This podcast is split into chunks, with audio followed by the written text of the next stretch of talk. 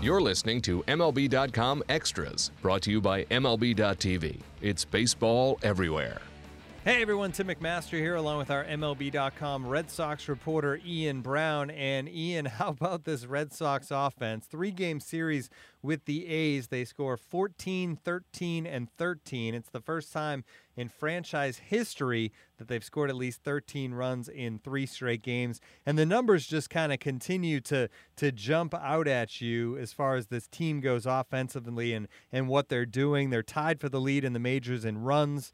Uh, they lead in hits, average, slugging, OPS. I mean, it goes on and on. I guess when you look at this offense on paper and, and when you were heading into the season, this is what everybody thought it could do if everything clicked. But did you ever think it would be as effective as it is right now? Yeah, it was hard to say because you know you had some question marks. You didn't quite know, um, you know, what you were getting in Hanley Ramirez this year. You didn't know uh, was Dustin Pedroia going to bounce back? Was David Ortiz at 40 still going to be um, what he hit, what he is? And you know, some of the younger guys, Travis Shaw, uh, Xander Bogaerts, um, Mookie Betts. What, what were these guys going to do? And it turns out, uh, you know, Jackie Bradley Jr. Uh, it turns out all these guys have been, uh, you know, as good as last year. A lot of them have been better than last year, and they're just uh, more than anything. I just feel more of a chemistry among the guys in the lineup like this is our lineup. We feed off each other. Everyone know, kind of knows what their role is. Um, there's no uncertainty, and uh, the guys are just uh, having a good time right now. Jackie Bradley Jr., who you mentioned, right in the middle of it, 17 game hit streak. That's currently the longest in the majors. I think it's the the second longest all season long. Uh, it seems like nobody streaks quite like Jackie Bradley Jr. when he gets rolling, and we saw it late last season. He got on one of these runs a few years ago when he was first coming up. He had that spring training when he was unbelievable. Um, what does he need to do though? Because we've seen him get hot and we've seen him then get very cold. What's the key to him becoming consistent? Well, keep having these hot streaks, but uh, you know when he does cool off a little bit, just sort of minimize it, and you know try to grind his way through it and not just uh, become an automatic out. Like I think la- last year, when once he cooled off, it was just uh, you know as hot as he was, he got that cold. So you'd like a little more consistency with him. But certainly, uh, you know, if he wants to go on this kind of streak for a few weeks, you're going to take it. Then you hope that when he call, cools off, you know, one of the other guys is going to go on a hot streak like that. I mean, that's what the good teams, that's what the championship teams do. It's different guys at different points of the year.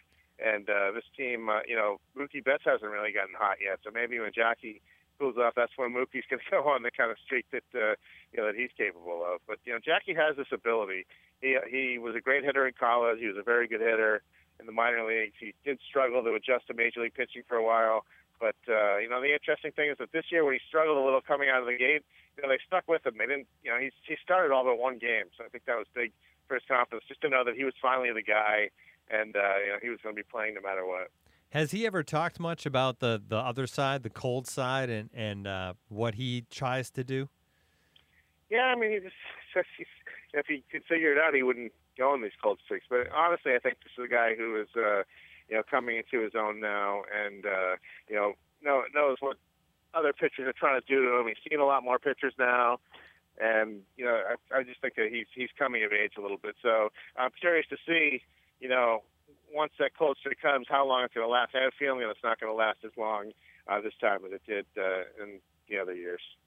Pablo Sandoval officially uh, out for the year after the the surgery. Um, obviously, you don't want your players to be injured, but in one sense, it at least clarifies things as far as third base. There'll be no more questions asked throughout the season between Travis Shaw and, and Pablo Sandoval.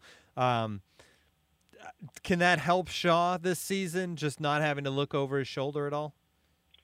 Yeah, you know, I'm telling you this because I never got the sense he was. I mean, just the way that season started, he just started out having um, such great at bats. Not only that, playing good defense. So I think it was just more than anything, it alleviates some pressure from John Farrell of trying to find ways to get Pablo Sandoval into the lineup like once or twice a week. Because uh, you know that wasn't going to be easy the way that uh, the way the other guys in the lineup were playing, and now Farrell doesn't have a um, you know, a twenty million dollar a year guy sitting on the bench, which is always a challenge. So I think in some ways you never want to see a guy undergo surgery, but in some ways it's a relief uh, in the short term. We saw Hanley Ramirez uh, to absolutely destroy a baseball this week, 468 feet according to Statcast. Ian and we've talked about Hanley you know, he came in this season a little trimmed down, not as bulky, uh, and, he, and he's hit the ball well, and he's looked athletic around the field, both at first base and, and running the bases, all of that. But you can still see with a swing like that, even if he isn't bulked up like he was a year ago, this is a guy who can hit the baseball a long way. Yeah, no, no question, and uh, you know we're, we're we're seeing that play out right now. Look, Hanley the last year, that first month, he was, uh, you know, he was just crushing the ball, but he was, it was everything was home runs. You know, he didn't have a single double in April last year. Dave Dombrowski told him at the end of the season last year, he said, "Go home and get more athletic. We like, we don't need you hitting home runs. You're, if you're hitting with the approach that you that you're supposed to be hitting with, the home runs will just come naturally." And that's what he's doing. He's back to hitting line drives and um, hitting the ball from gap to gap and He's moving around well on the bases, so he's playing well at first base. So it's been a big, uh, a big transformation for Hanley Ramirez. And right now, the only thing is you just need him, to, you know, you need him to stay healthy.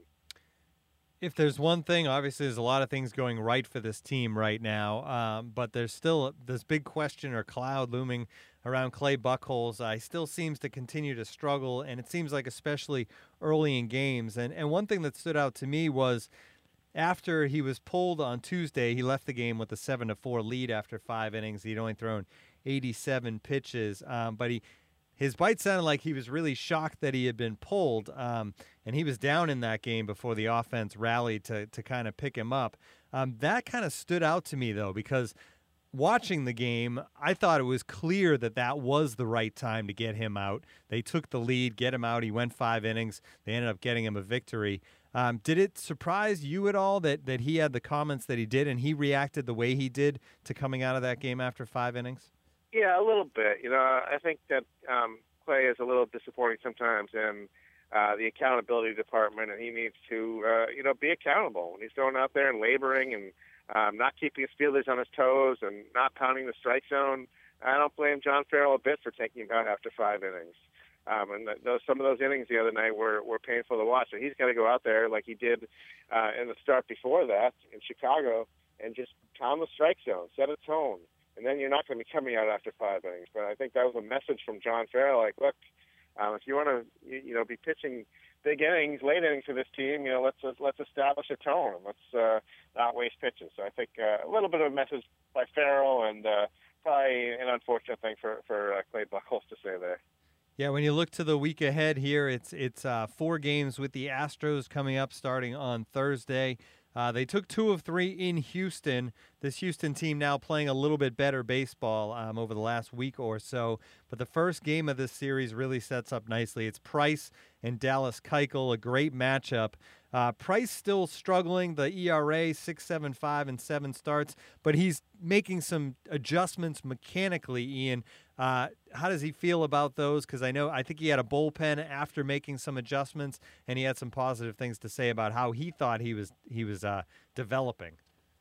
Yeah, it's kind of funny how it all happened. Where Dustin Pedroia was studying some video of himself hitting against left-handed pitchers, and he happened to see uh, Price was on one of those reels that Pedroia was looking at. And he said, "Look, you know, remember when you're doing this? You know, playing behind you right now. I don't see you you moving your arms." Um, through your delivery like you were in these videos, and maybe that's why um, some of the power has gone from your fastball. And Price kind of looked at it and said that makes perfect sense. Uh, he was sort of disappointed in himself for not picking that up on his own um, sooner, but it was a nice uh, get, nice find by Pedroia and uh, Carl Willis, the pitching coach, had also noticed some things uh, with Price's feet that weren't uh, consistent to his delivery. So they're hoping that all these adjustments come together and Price has a big uh, kind of comeback like I think a lot of people still expect he will. How about Pedroia doing everything, right? He's hitting the ball great. He had a home run the other night, and he's fixing the pitching staff as well.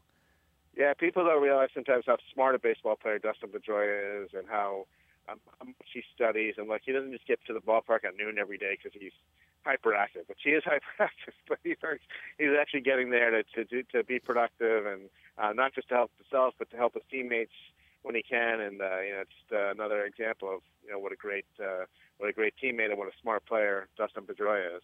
This has been MLB.com Extras Red Sox edition for Ian Browne. I'm Tim McMaster. Tune in again next week. MLB.tv Premium, the number one live streaming sports service, is celebrating 13 years. Watch every out of market regular season game live or on demand in true HD. Real time highlights, live look ins, pitch tracking widget, and more. MLB.tv Premium includes a free At Bat 15 subscription. Watch live baseball on over 400 mobile and connected devices. Watch at home, in the office, or on the go every night on every device.